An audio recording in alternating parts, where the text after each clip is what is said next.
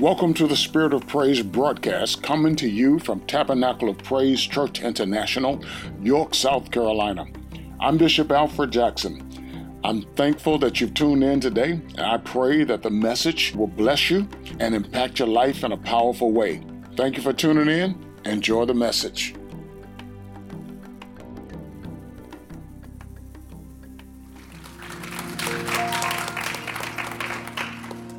If you can, please join me in standing for the reading of God's Word. We are going to begin in Malachi chapter 1. Malachi is the final book of the Old Testament. Malachi chapter 1, we will read verses 1 and parts of verse 2, and then we're going to skip down to verse 6. And I'm going to take a swig of water. Hold on.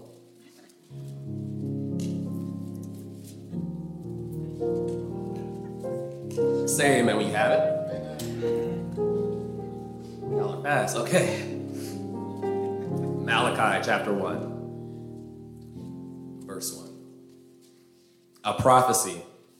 The word of the Lord to Israel through Malachi. I have loved you, says the Lord. But you ask, How have you loved us? Now let's go down to verse 6. A son honors his father, and slaves honor their master. If I am a father, where is the honor due me? If I am a master, where is the respect due me, says the Lord Almighty? It is you priests who show contempt for my name. But you ask, How have we shown contempt for your name? By offering defiled food on my altar. But you ask, How have we defiled you? Amen. I'd like to use as a thought for today forget me not. Like the flower, like the poem, forget me not. Let us pray. Oh, Lord Jesus, this is your time. This is your moment, oh God. I am merely a vessel. I am merely an instrument, a tool, a servant for you to use, God. I decrease so that you will increase, oh God. Heavenly Father, your people are waiting to hear from you, Jesus. You have a word for them, oh God. And so I pray, oh God, that your words of life will touch the hearts of those assembled here today. I pray, Lord God, that there will be transformation. I pray that there will be deliverance and healing. And I pray, Lord God, that as I minister this word, oh God, that I realize I do it in no one's power but yours. I need help. So, God, stand tall in this assembly today. Stand tall, Lord God, in our lives. Stand tall in our minds. Stand tall in our hearts, oh God. We're eager to hear from you, Jesus. So have your way. In Jesus' name, amen. amen. You may be seated. Y'all have to excuse me. I love my grandmother's photo albums. Some in my family might say I'm obsessed. More times than not, when Yvonne and I go to Orangeburg to visit loved ones and we happen to go to grandma's house, I find my way to her collection of photo albums and I flip through each and every volume, even if they're the same ones I just looked at during a previous visit. to me, the repetition doesn't matter.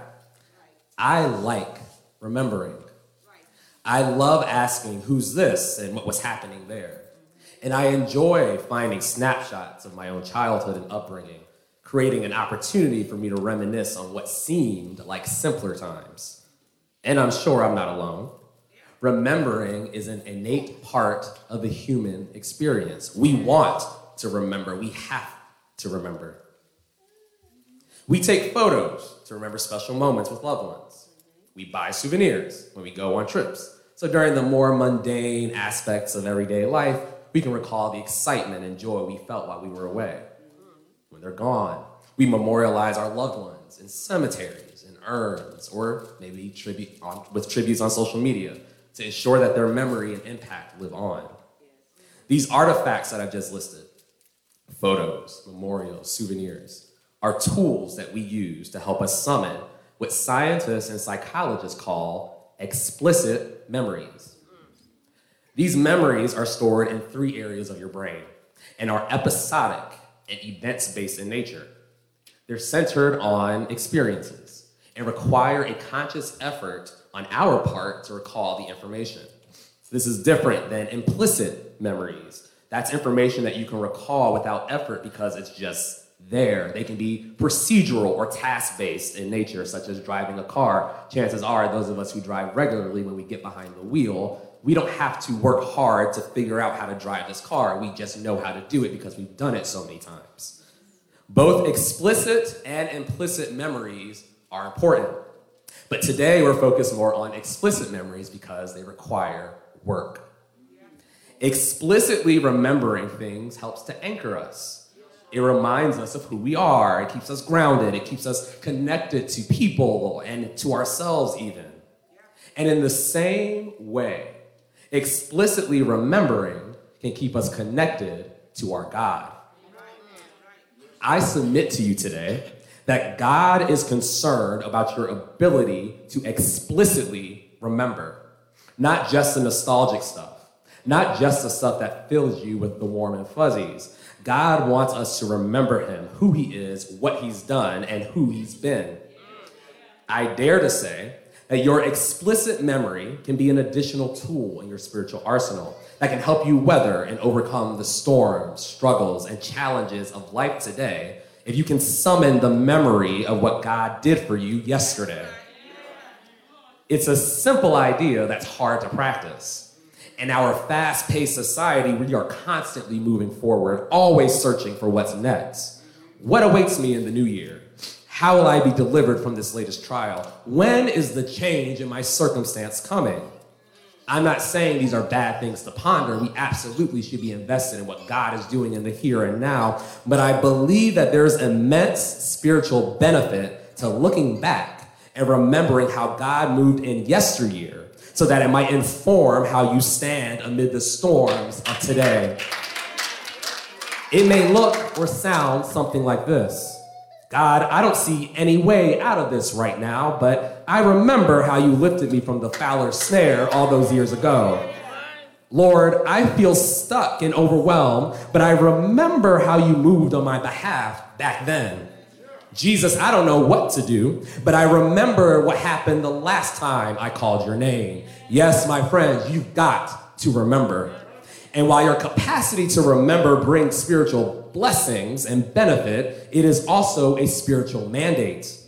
In Psalm 103, verse 2, the psalmist writes, Praise the Lord, O my soul, and forget not all his benefits. Deuteronomy 8 18. But remember the Lord your God, for it is he who gives you the ability to produce wealth and so confirms his covenant. Isaiah 46, verse 10. Remember the former things of long ago. I am God and there is none other. I am God and there is none like me. First Chronicles 16, 12. Remember the wonders he has done, his miracles, and the judgments he pronounced. I could go on and on, but the point is this it is both essential and required that we remember the Lord our God. And just to make this point as crisp and clear as possible, I'm not just talking about you remembering to pray over your meal today. I'm not just talking about you remembering to say thank you, God, for another day. Those are important parts of spiritual discipline. You should keep doing that for sure. But today I'm talking about remembering God in the expression of his goodness, the fullness of his glory, and the essence of his character. I'm talking about an active practice, not passive recollection like implicit memory that's stored in your brain, but an explicit memory which involves you consciously recalling how present and good God's been in the context of your everyday life. I'm talking in moments and events and experiences. That way, when life does its best lifing, when the enemy wages a campaign of oppression to wear you out, you have the memory of God moving on your behalf to grab hold of so that you may be able to stand. And after you've done everything, you stand brothers and sisters, in this year of making application, it is paramount that we take steps to explicitly remember our God in these trying and perilous times. Let's turn to the text to understand why. In Malachi chapter 1, the author invites us to take a look at a people whose collective memory is fuzzy and whose capacity to explicitly remember has faltered. In this text, we eavesdrop on two feuding parties. On one side is Elohim, the maker of heaven and earth, God from everlasting to everlasting, who's long suffering, compassionate, and slow to anger. We know Elohim. On the other side are his chosen people, Israel. These are the people he delivered from Egyptian bondage, whom he kept in the wilderness, for whom he dispatched judges and prophets, priests and kings, the people he preserved in exile, when their rampant idolatry warranted the deconstruction of their national identity and conquest at the hands of vicious enemies like Assyria and Babylon.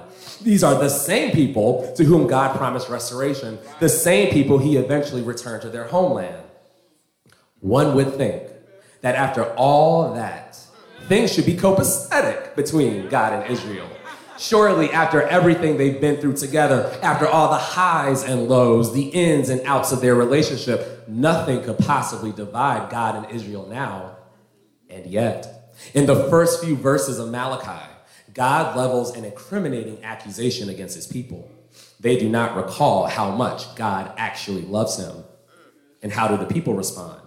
Not with contrition, not with repentance, not even with understanding. They doubt him, they question him, they deny their wrongdoing and throw it back in God's face. Many biblical scholars agree that Malachi, whom we know very little about, penned his writings many years after the children of Israel returned to their homeland following Babylonian exile. That means he likely prophesied during the time when the Persians ruled the promised land which also means that the Jews were experiencing a bit of a comeback. This nation that had been scarred, scattered, and seared by the trauma of being dragged from their home country and subjugated by enemies who tortured, abused, and systematically oppressed and assimilated them was now in the process of being rebuilt, reshaped, and restored. By the time Malachi began prophesying, the second temple of Jerusalem had been reconstructed.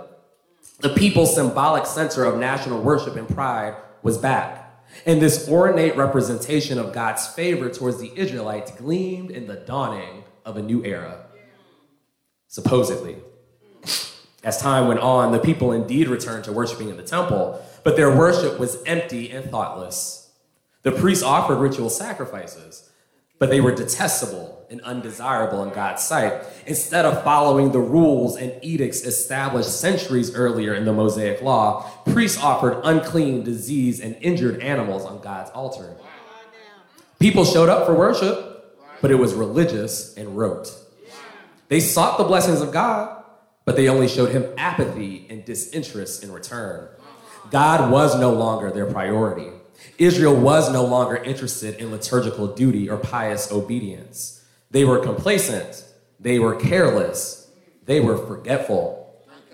If we keep reading in Malachi, we find a dialogue happening. God takes up a charge against his people, such as in verse 6 It is you priests who show contempt for my name. And the people respond with a question How have we shown contempt for your name? This isn't mere curiosity, it's actually defiance. Then the Lord answers them, like in verse 7 when he says, By offering defiled food on my altar. And then the people respond, How have we defiled you?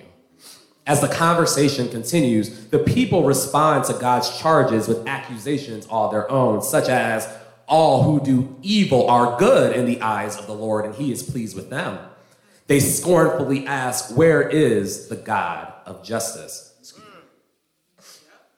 These are the words of people who are tired of being accused. So they arrogantly and foolishly turn their accusations back on God. They challenge him. They question his loyalty. They question his love. They question his character. As one commentary writer puts it, Israel's defense was their greatest offense. They are spiteful, and they have strayed so far away from who they were generations ago. When you think about the full spectrum of the relationship between God and Israel as unveiled in Scripture, the nation's resentful posture in this passage becomes all the more sad and ironic. After all, Israel had the benefit of a lengthy history with God. From Exodus to exile and beyond, they had extensive communal, spiritual, and religious record of Elohim, that is God, calling them, caring for them, rescuing and delivering them from crisis after crisis. God was the center of their national and cultural identity. God was their reason for existing. But now they are here, resentful, angry, and basically asking the Lord, Well, what have you done for us, really? My friends, the haughtiness displayed by God's chosen people illustrates the consequence of forgetting who He is, what He's done, and what He means to us. This is the folly of allowing circumstances, hardships, and challenges of today overshadow the record of what God did and promised yesterday. Israel failed to remember the goodness of their God. Oh, but they did remember some things. They remembered the pain, they remembered the suffering, they remembered the bad that happened to them in exile, but they did not remember the God who kept them in the midst of it all. You may be tempted to think this assessment of Israel's failure is harsh or unfair. After all, the ancient Israelites comprised millions of people who lived over hundreds of years. The people living in Malachi's time are centuries removed from the Exodus. They weren't there. They didn't see the Red Sea part. They never saw Canaan. They've only heard stories of Israel's prominence during the reign of King David. How could they possibly be held accountable for forgetting and not taking hold of things they never experienced? It's simple. As a nation, as a people, God told them to remember, period. Let's travel back in time a few centuries before the people were ever exiled. Join me, if you will, in Deuteronomy chapter 6 so we can set the scene. Don't worry about reading any verses just yet. I'll let you know when we reach that point. Scene setting Deuteronomy 6. After wandering in the wilderness for nearly 40 years, the children of Israel are finally preparing to enter the promised land. But the assembly that gathers in this passage isn't composed of the same people who God delivered from Egypt. That generation died in the wilderness. This is a generation that was born in the desert. These are the heirs of the promise. As Moses passes the torch of leadership to Joshua before he takes his eternal rest, he addresses this second generation of desert refugees. He bestows them with a second reading of the law. That is literally what the word Deuteronomy means. It's translated in Hebrew as second law. But this wasn't a new law. It was a repetition of the same law that had been given to their parents and grandparents, with a few points for elaboration.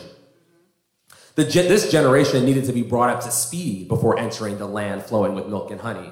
They needed to know what God had done for their people, lest they grow complacent but not just what he had done, but also who he was to their people. God needed to be real for them. Because God knows how fickle and fragile we are, he understands that if we fail to remember, inevitably we will go astray. We will get distracted, we will get overwhelmed, and we will grow resentful. God wants us to remember him. He makes that clear through Moses, starting in verse 6. Follow me there. These commandments that I give you today are to be on your hearts. Impress them on your children. Talk about them when you sit at home and when you walk along the road, when you lie down and when you get up. Tie them as symbols on your hands and bind them on your foreheads. Write them on the door frames of your houses and on your gates. When the Lord your God brings you into the land he swore to your fathers, to Abraham, Isaac, and Jacob, to give you a land with large, flourishing cities you did not build, houses filled with all kinds of good things you did not provide, wells you did not dig, and vineyards and olive groves you did not plant.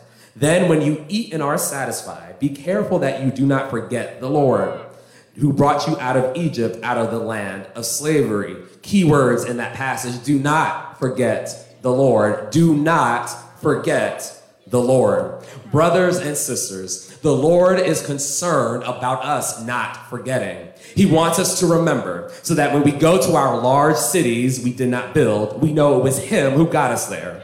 He wants us to remember so that when our houses are filled with all kinds of good things, we know it was He who provided. He wants us to remember so that when we draw water from wells we did not dig, and we sup on grapes and olives from vineyards and groves we did not plant, we will lavish praise on he who satisfies our mouths with good things.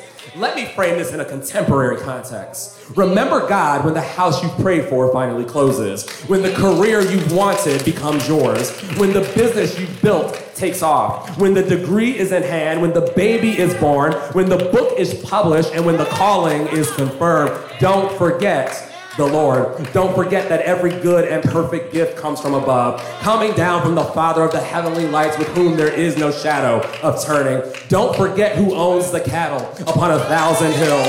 Don't forget who's your source and your provider. The good things in our lives, we did not manifest them, God did. And anything we spoke in faith was the result of a deposit He made in our spirits to confirm the plans He already established for our lives.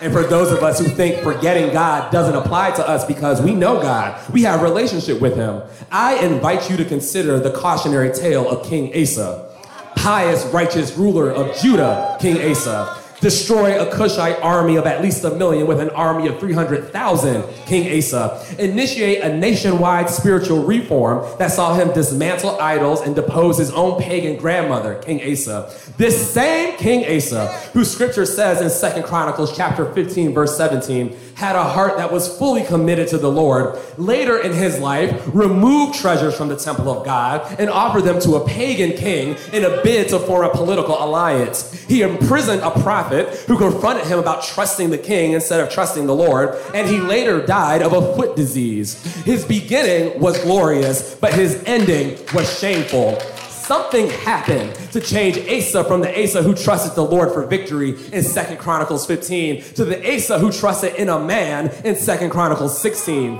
The Bible doesn't offer insight into what that thing was, but I will venture to say that Asa forgot something. And it can happen so easily. For Israel, it took a couple hundred years of bitter strife, conquest, and loss to transform God's chosen people into God's forgetful and resentful people. And for Asa, it didn't take nearly as long. He died when he was 62. This same affliction of forgetfulness rages through the body of Christ today. People are falling away from the faith in droves. Praising the universe is more appealing than praising the God who made it. Some would rather pray over a crystal and put faith in an herb than call upon the name of the Lord in whom we live, move, and have our being. And folks who once claimed Christ but have since renounced him are quick to suggest that their own conversion was the mere byproduct of dopamine in their brains and cultural immersion. They were raised that way, that way, therefore they believed that way until they were exposed to something new. They forgot, and none of us is immune. Life gets hard and our minds get cluttered. And before we know it, God goes from being the captain of our ship to a, to a passenger in third class. He becomes a footnote in our story, so much so that we give him the crumbs of our hearts instead of the full course meal, a passing thought here or there instead of what he actually requires, which is our all. Please understand this. This is not merely hyperbole or speculation on my part. I've been on the verge of this kind of forgetfulness, but God snatched me back. But I've seen it happen in the lives of many other believers who are now unsure if they believe at all. They have forgotten. How can we avoid getting to this place? We're like Israel and like Asa. We've forgotten who God is. How do we make sure that in the face of our own bitter strife, conquest, and loss, we don't forget the Lord who's on our side, and we remain steadfast and faithful even when the trials are at their most severe. There are three things we can do. None of these are groundbreaking. Some of you may actually feel like this is elementary, but I urge you to see how profoundly powerful they are in their simplicity. I need a drink. Hold on.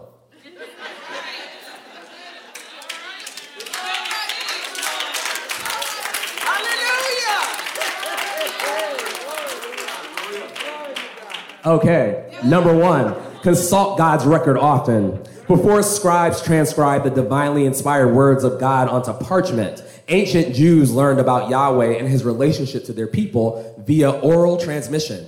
They told each other stories.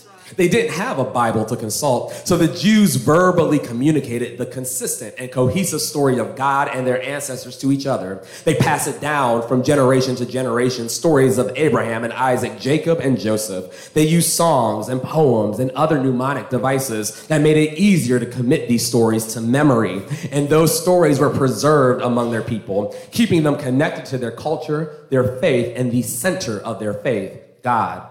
By the time the first five books of the Bible were actually written down, many Jews could fully recite them from memory. They knew the stories because of their oral tradition and cultural commitment to remembering. Although this level of memorization is not common for us today, we can rejoice in the fact that we've got it easier than they do. We have the full canon of scripture from beginning to end. We know how the story began and we know how it's going to end. We have access to multiple translations, languages, versions, and even paraphrases of the Bible. We have the most comprehensive record of who God is and what he's said and done now than at any other point in history.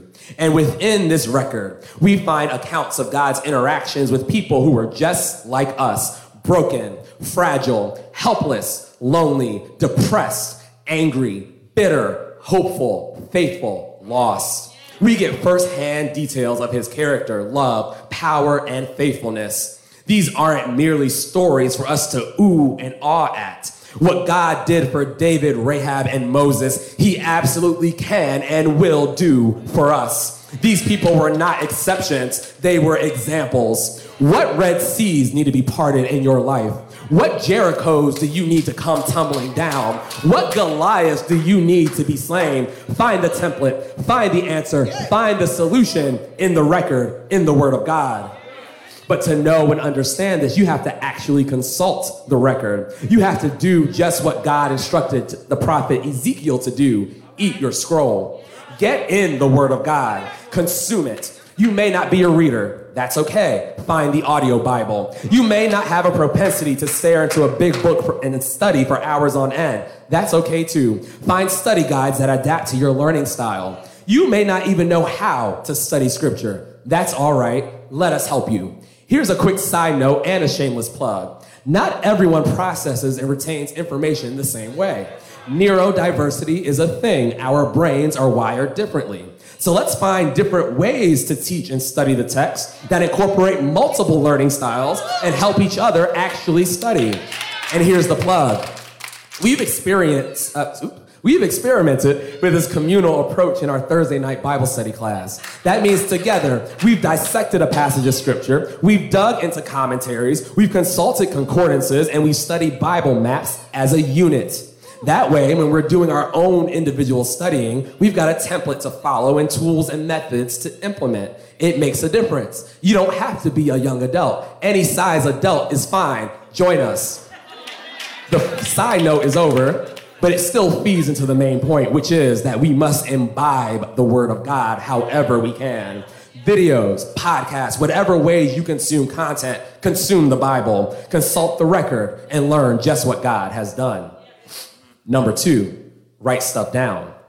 The God we serve isn't just active in the annals of Scripture, He's active in our everyday lives. When we accept Christ as our Lord and Savior, we're indwelled by His Holy Spirit. The God of the universe lives in each and every believer, giving us a front row seat to the majesty of our King and direct access to power, encouragement, conviction, and more.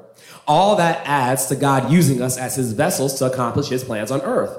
And because he loves us, those plans oftentimes benefit us in the long run too, even if in the short, cur- short term they come with testing and trials. When God moves on your behalf in a situation, when he does something that amazes you, surprises you, leaves you speechless, I encourage you, write it down. Create your own record. Taking note of the details of God's activity in your life helps you commit it to memory, but it also gives you something to look back on. You can do this in a journal, in the notes app on your phone, as a voice memo, as a video. I don't care. The point is, record it. Every so often, I'll go back to old sermon notebooks and review my notes from years ago. They remind me of where I was then, what I was going through at the time, and how the Holy Spirit ministered to me in that particular situation. Oftentimes, the words of life He spoke to me then come screeching back into my mind, encouraging me in the here and now. Don't rely on your memory by itself without putting in some work. Memory is elusive. Depending on your age, your health, and a number of other psychological and environmental factors, your memory may not be what it used to be.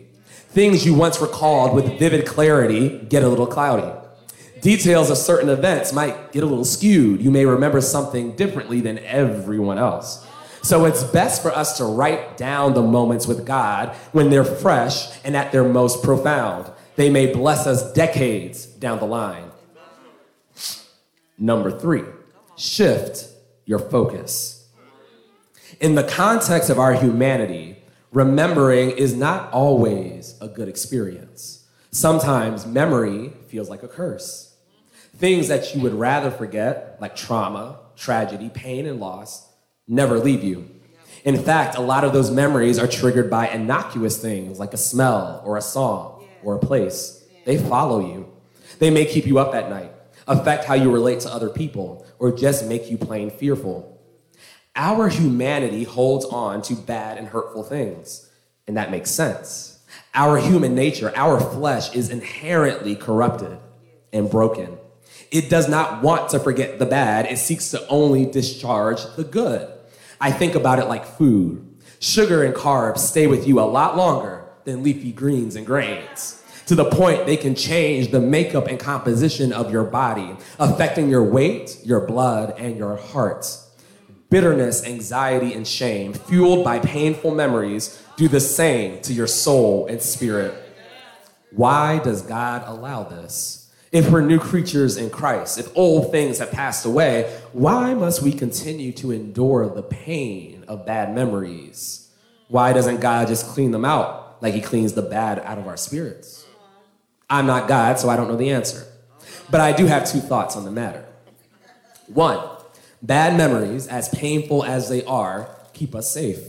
The memory of the pain, the trauma, the tragedy can help you maneuver your life in a way that amounts to healthy self preservation. The trick is not allowing them to become so overwhelming that they cripple you in your life. The second and most pertinent thought to our discussion today is this Perhaps God's will for us in our memory has less to do with us dwelling on the misery and more to do with us remembering what He did in, through, and for us in the midst of it. Perhaps His aim for us is to shift our focus away from the hurt and onto Him. Maybe the memories are intended to prompt praise instead of pain. I'm not saying we should diminish trauma, and I'm certainly not saying it's easy to deal with. Bad things have happened to you, and they can very well inform how you navigate your life. You should seek guidance from the Holy Spirit and professional help from a counselor or therapist to help you cope with what you've experienced. What I am saying, however, is that trauma doesn't have to win. It doesn't get the final say. Yes, people hurt you, but how did God help you? You were lost and alone, but how did God come alongside you and redirect you? You made bad mistakes and did shameful things. But how did God restore and transform you? Shift your focus. Like everyone else, I too have experienced and done things that scar my memories. They have the potential to make me feel like dirt. I used to say that if Paul was chief among sinners, I must be second in command.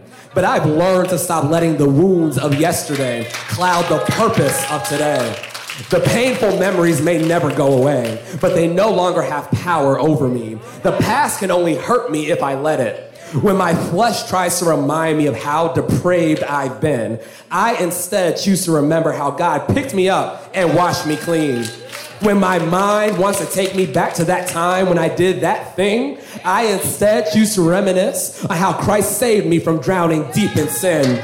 When my heart wants to recall the wrongs I've been dealt at the hands of other people, I choose to recall instead how God delivered me from the hands of my enemies, even if my enemy was myself. I choose to shift my focus away from what hurt me and to the one who helped me. And in doing so, when times are hard, when the storms are raging, when it feels like pain is my portion, I instead remember the radical, unmatched grace and goodness of my God. Some of us are still paying an emotional and mental tax on what Jesus already paid for in full. But I pray that these words encourage you today. You don't have to be beholden to your past. The memories of yesterday don't have to keep afflicting you today. Yes, it happened. Yes, you did it. Yes, it stings. Yes, you feel shame. But remember what God did in Christ when He took your shame away. Remember the power and purpose of that bloody and rugged cross when Jesus bore the iniquities of all mankind. God made He who had no sin to be sin, that we might become the righteousness of God. No, that doesn't give us an excuse to sin. No, that doesn't absolve us from accountability. And no, it certainly doesn't make us perfect. We will miss the mark and need to confess and repent again. But the atoning sacrifice of Christ at Calvary gives us permission and the right to walk in a manner worthy of the calling to which we have been called.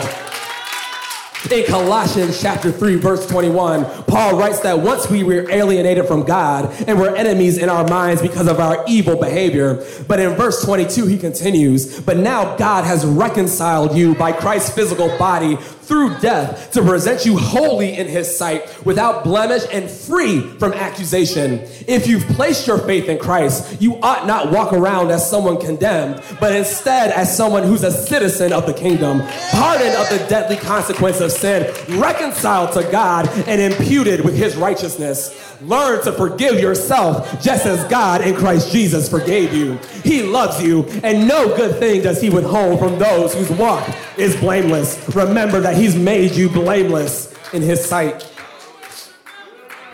In closing, I don't know what awaits any of us this year, but I do know this bad things are going to happen. You will face trials. You will face challenges. Some of you this year have already faced things that feel insurmountable. I'm not trying to be a negative Ned. I'm just being real. Jesus tells us in John 16, 33 that in this world we'd have tribulation, but to be of good cheer for he's overcome the world. In 1 Peter 4, 12, we're encouraged to not be surprised at the fiery ordeal that's come upon us to test us as though something strange were happening to us, but to rejoice in as much as we participate participate in the sufferings of Christ. And in 2 Timothy 3:12, Paul writes to his young protege that all who live godly will suffer persecution, whether we like it or not. And I would wager that 99.99999% of us don't like it at all. It's a guarantee. Trouble and hard days are coming.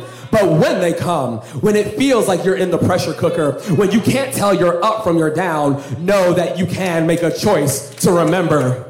Instead of being like Israel and becoming mad at God for what you've experienced, instead of being like Asa and turning back on God because he's not moving the way you want him to move, remember who God is to you. Remember what his record says about him. It's impeccable. Our God is undefeated. Remember your own history with the Lord. It's unique and personal, for he knew you before he formed you in, his mo- in your mother's womb. He's the mighty warrior who saves, who takes great delight in you and rejoices over you with singing. And remember to give God more credit and attention than you do your pain. He has not left you comfortless, but has given you his Holy Spirit. Trust him, know him, run to him.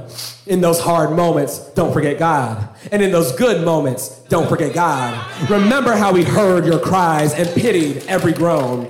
Remember that, like Job, God knows the way that you take. And when he has tried you, you will come forth as gold. Remember that after you have suffered for a little while, the God of all grace will himself restore you, making you strong, firm, and steadfast. Remember how he came to your rescue when no one else could be found. Remember how he defended you when the enemy hemmed you in on every side. Remember that he's the shade at your right hand. Remember that his words are spirit and life. Remember that he's both the lion of Judah and the lamb who takes away the sins of the world. Remember that where sin increased, grace increase all the more. Remember that no word of his ever returns to him void. That he, if he made a promise, he will fulfill it and it will come to pass. Remember that you were once a captive. He came to set you free, and that he who the Son sets free is free indeed. Remember that he's faithful even when you're faithless, for he cannot disown himself, and now you are his. Remember that he's Jehovah Shalom, the God of your peace. Remember that he's Jehovah Shammah, the Lord who is there. Remember that he's Jehovah Gibbor, the Lord mighty in battle. Remember that the Lord is the strength of your life, and his power is made perfect in your weakness. Remember that he is the God of all comfort, who loves you with an everlasting love. And if all these things fail you, if you can't recall a single one of them, remember that God remembers you, that he watches over his word to perform it, that just as he remembered his holy promise to Abraham, that just as he remembered the grief of Rachel and the cries of Hannah, that he remembers you today. Don't forget the Lord and never feel that you are forgotten by our God. The Lord is concerned about your remembrance. Practice it. Keep what the Lord has done and said before you as often as you can. Give his word more acclaim than you give everything that's going wrong. And when you do remember, be confident in this No devil, no demon, no person can ever take away the memory of your experience with God. Don't let anything or anyone invalidate what God has done for you. I love a good apologetic discourse. We can have an intellectual joust about theology all day. I'm always down for a discussion that proves that God is real. But at the end of the day, if I need unequivocal proof that I know, that I know, that I know God is real, all I have to do is remember. Amen. Hallelujah.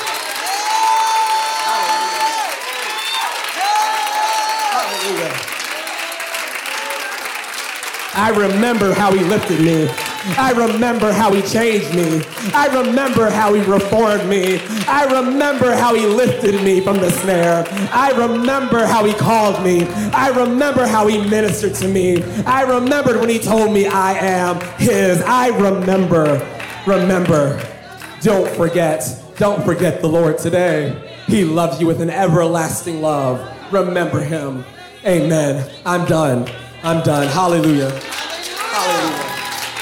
Hallelujah.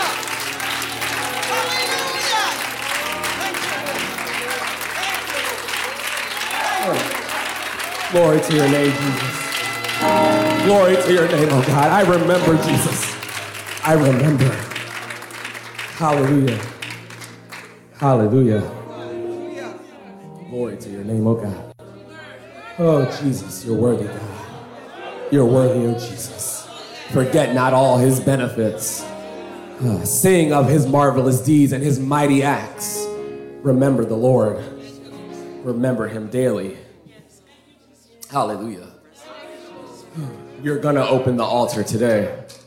Maybe there are some things that you've experienced, some crises in your life today that you need to lay before the Lord, something that you need to come to Him about. Let's do this together. The altar is open.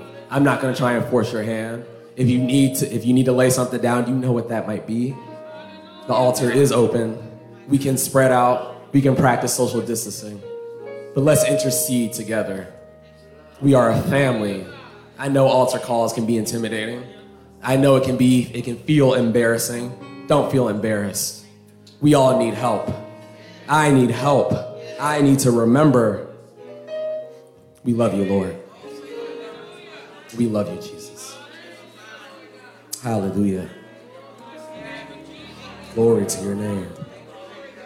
Glory to your name. We remember.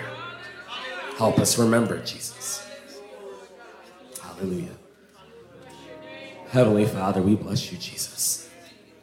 We thank you for the ability to remember. We thank you that we have your record that we can consult, that we've seen the footprints of your influence and impact in our lives, oh God. We thank you that you are close to the brokenhearted and you save the crushed in spirit. We thank you, oh God, that you are intimate, that you, oh God, are close to us, Lord Jesus, that you said you would never leave us and never forsake us, oh God. So even in the moments, Lord God, where we may have forgotten you, you have never forgotten us. For your word says that our names, Lord God, are etched in the palm of your hands. So we love you, oh Jesus. We come before you with humble hearts. We come before you, oh God, with contrition.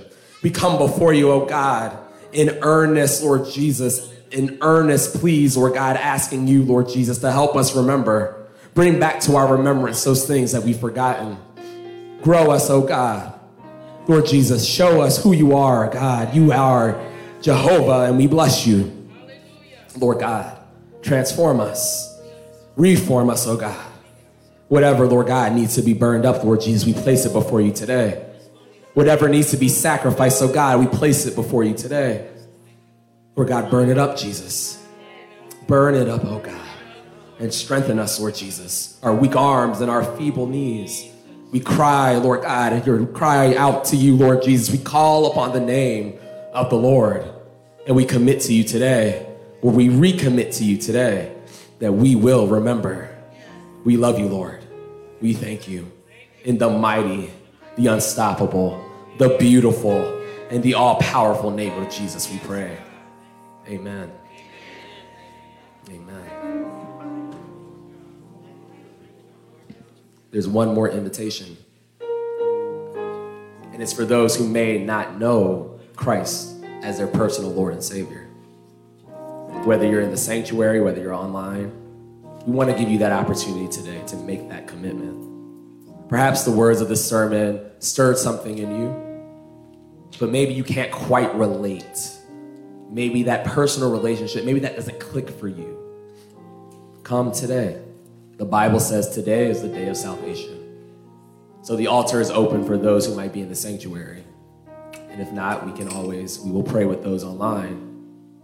I'm going to leave it open for a few minutes, moments. Come, will you come? Will you come?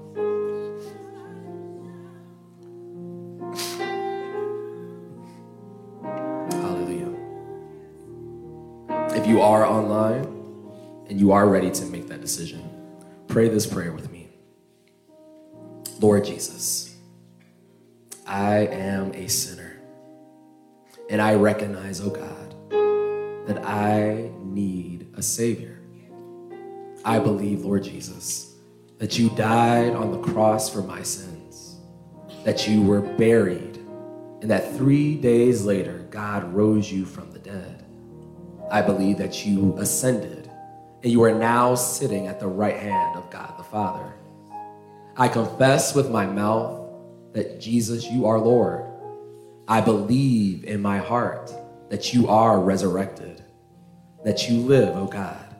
And I ask today that you would come into my heart. I ask today that you would come into my life, that you would become my personal Lord and Savior, that you would change me from the inside out. Come, Lord Jesus. Come, Lord Jesus. Save me. In Jesus' name. If you prayed that prayer in earnest and it was an act of your will, you are saved. But now there's another thing you need to do. It's important that you grow in your salvation journey. It's important that you are what we call discipled, taught, led, guided.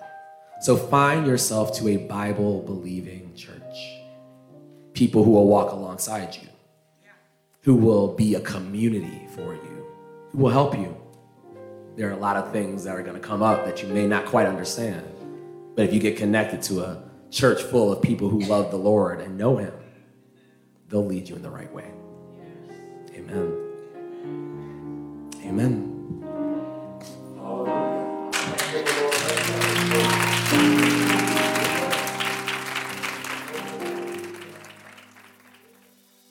I pray that you've been blessed by the message. And if you have, write to us. Let us know how this message has impacted your life. Or if you've made a decision for Christ today to follow Jesus as your Savior and your Lord, write to us and let us know that as well and give us your information so that we can follow up with you. You may write to us at Tabernacle of Praise at msn.com. That's Tabernacle of Praise at msn.com. Give us your email address or a way to contact you so that we can follow up with you. Also, we would like for you to sow into this ministry. If you've been blessed by this work, by the preaching of the gospel and the teaching of the gospel, and you would like to help further this cause, we're not just preaching here in the United States, we are preaching around the world. Through this podcast, our messages are being heard in many places around the world. We are actively working in eight countries in the world on the ground in Liberia, Malawi, Burkina Faso, Ghana, Guinea, uh, Kenya, and Dominican Republic. So if you'd like to help us in this work, feel free to sow a seed to help further the preaching and teaching of the gospel of Jesus Christ and the expanding of the kingdom of God. If you would like to give, go to topraise.org forward slash give. Again, thank you for tuning in. Thank you for listening. Continue to pray with us and for us as we continue to spread this gospel of Jesus Christ around the world. God bless you.